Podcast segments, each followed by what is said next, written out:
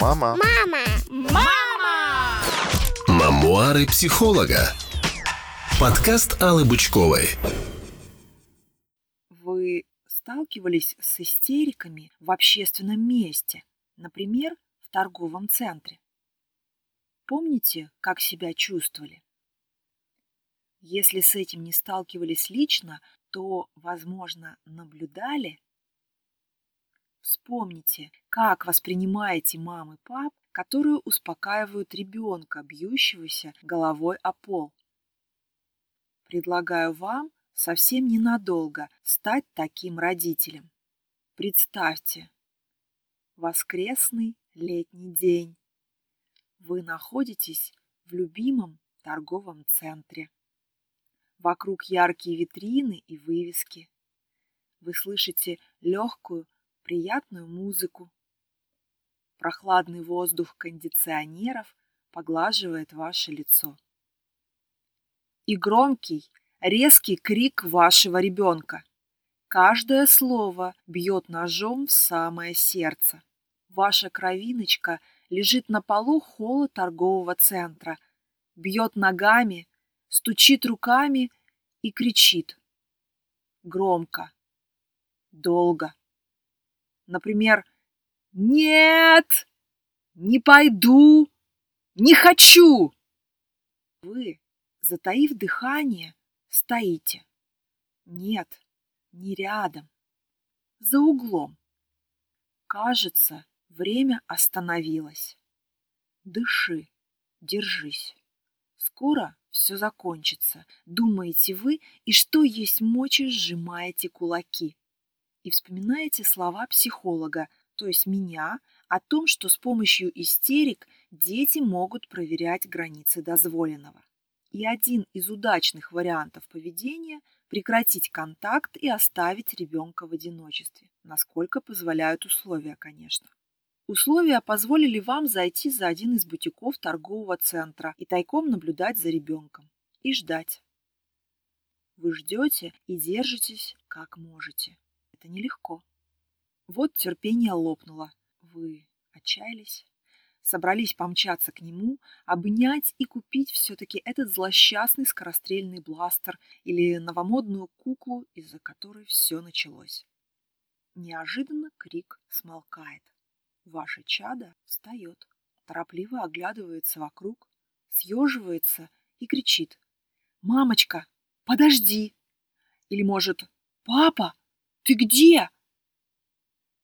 Взяв его за руку, вы смотрите на часы. Прошло всего 4 минуты. «Что у нас сегодня на ужин?» – с интересом спрашивает ребенок. А вы ликуете. Уже много дней в схватке между молодостью и опытом побеждала молодость вашего ребенка. Но после встречи с психологом все изменилось. И сегодня опыт, наконец, взял верх. Тема выпуска «5 способов преодоления детских истерик».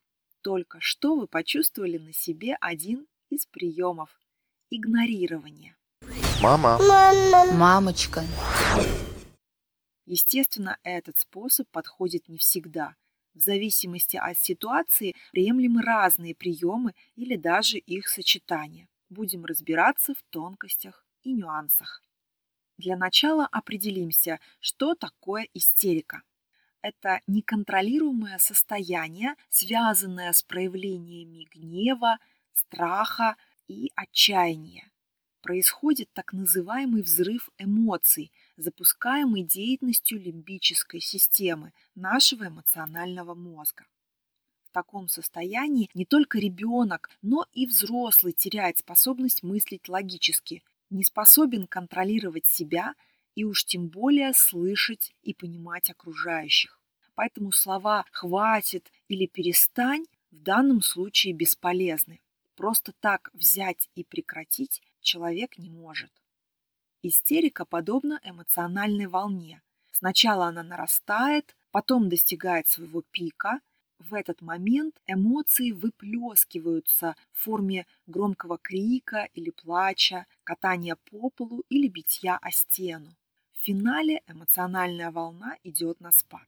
Обычно мы пытаемся воздействовать на ребенка на самом пике его истерики. Это все равно, что пытаться кинуть мяч на очень большое расстояние. У вас получится добросить баскетбольный мяч, если корзина находится на расстоянии 1 километра. Будете пробовать? Вот, я бы тоже не стала. С таким же успехом вы сможете объяснить что-то ребенку в состоянии истерики.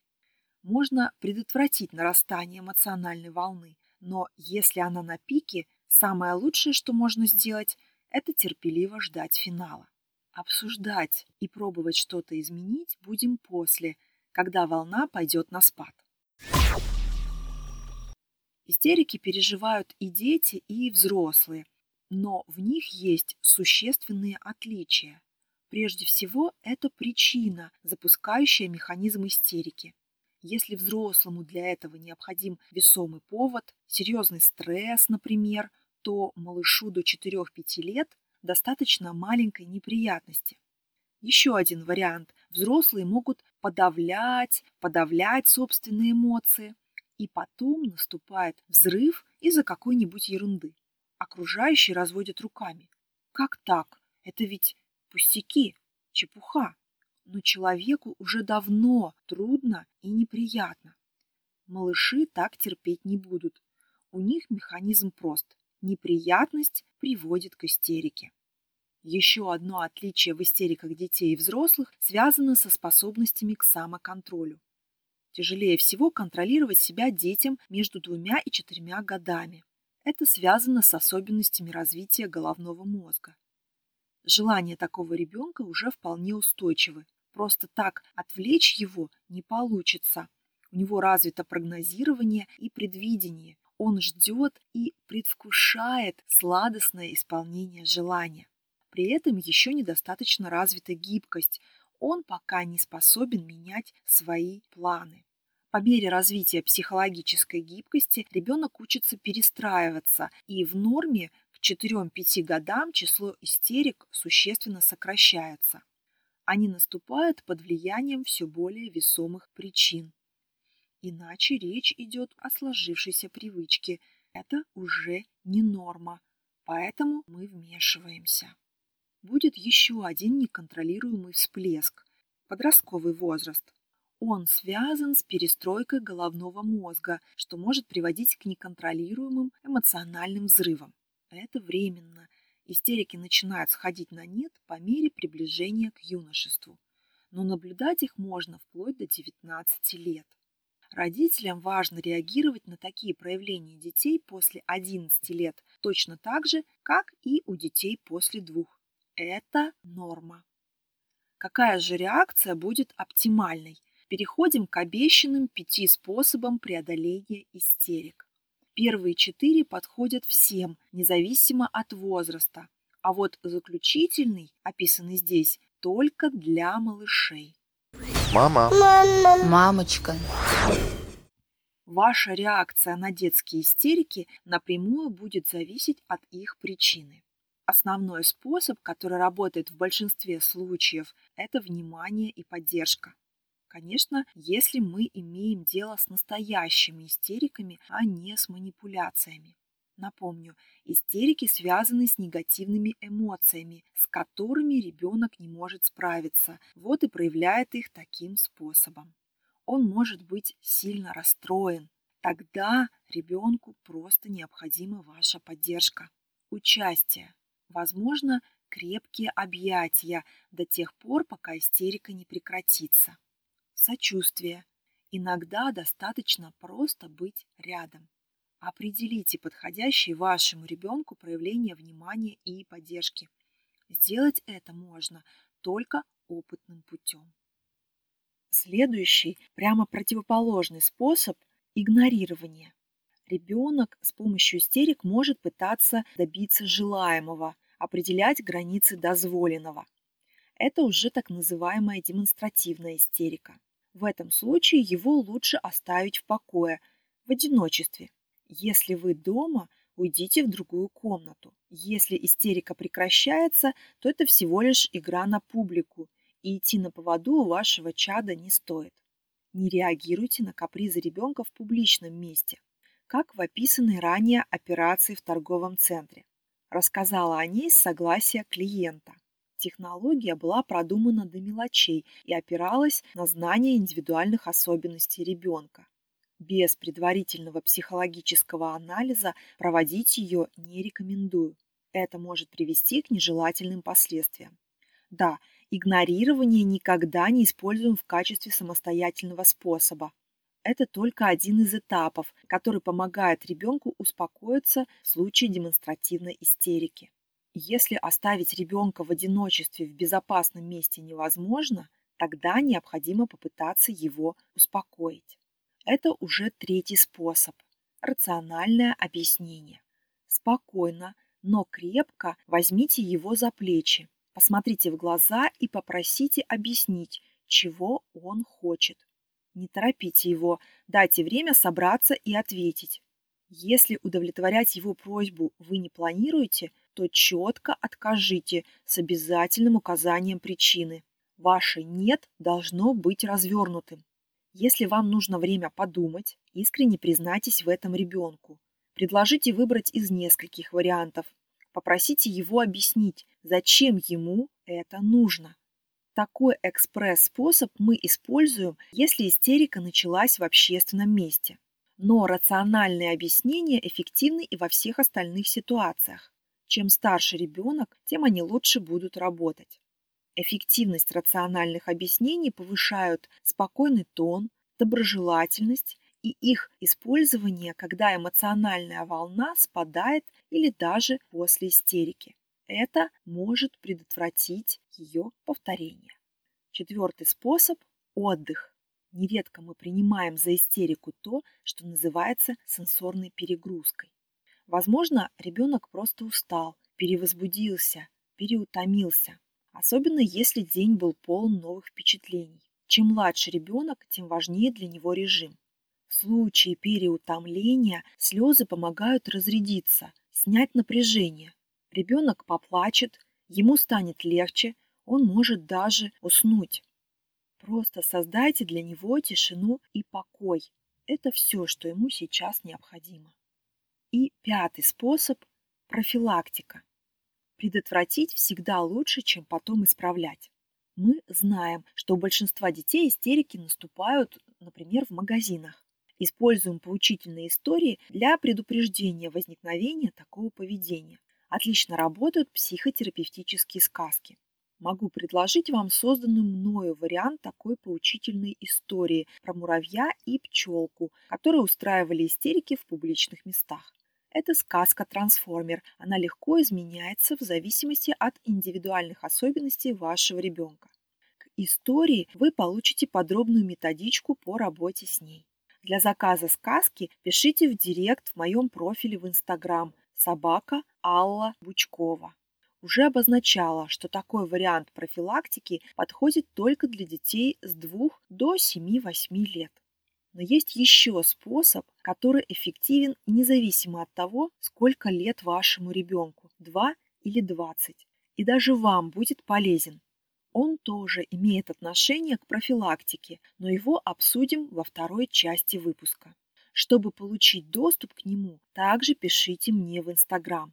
Найдете там много полезной информации по психологии.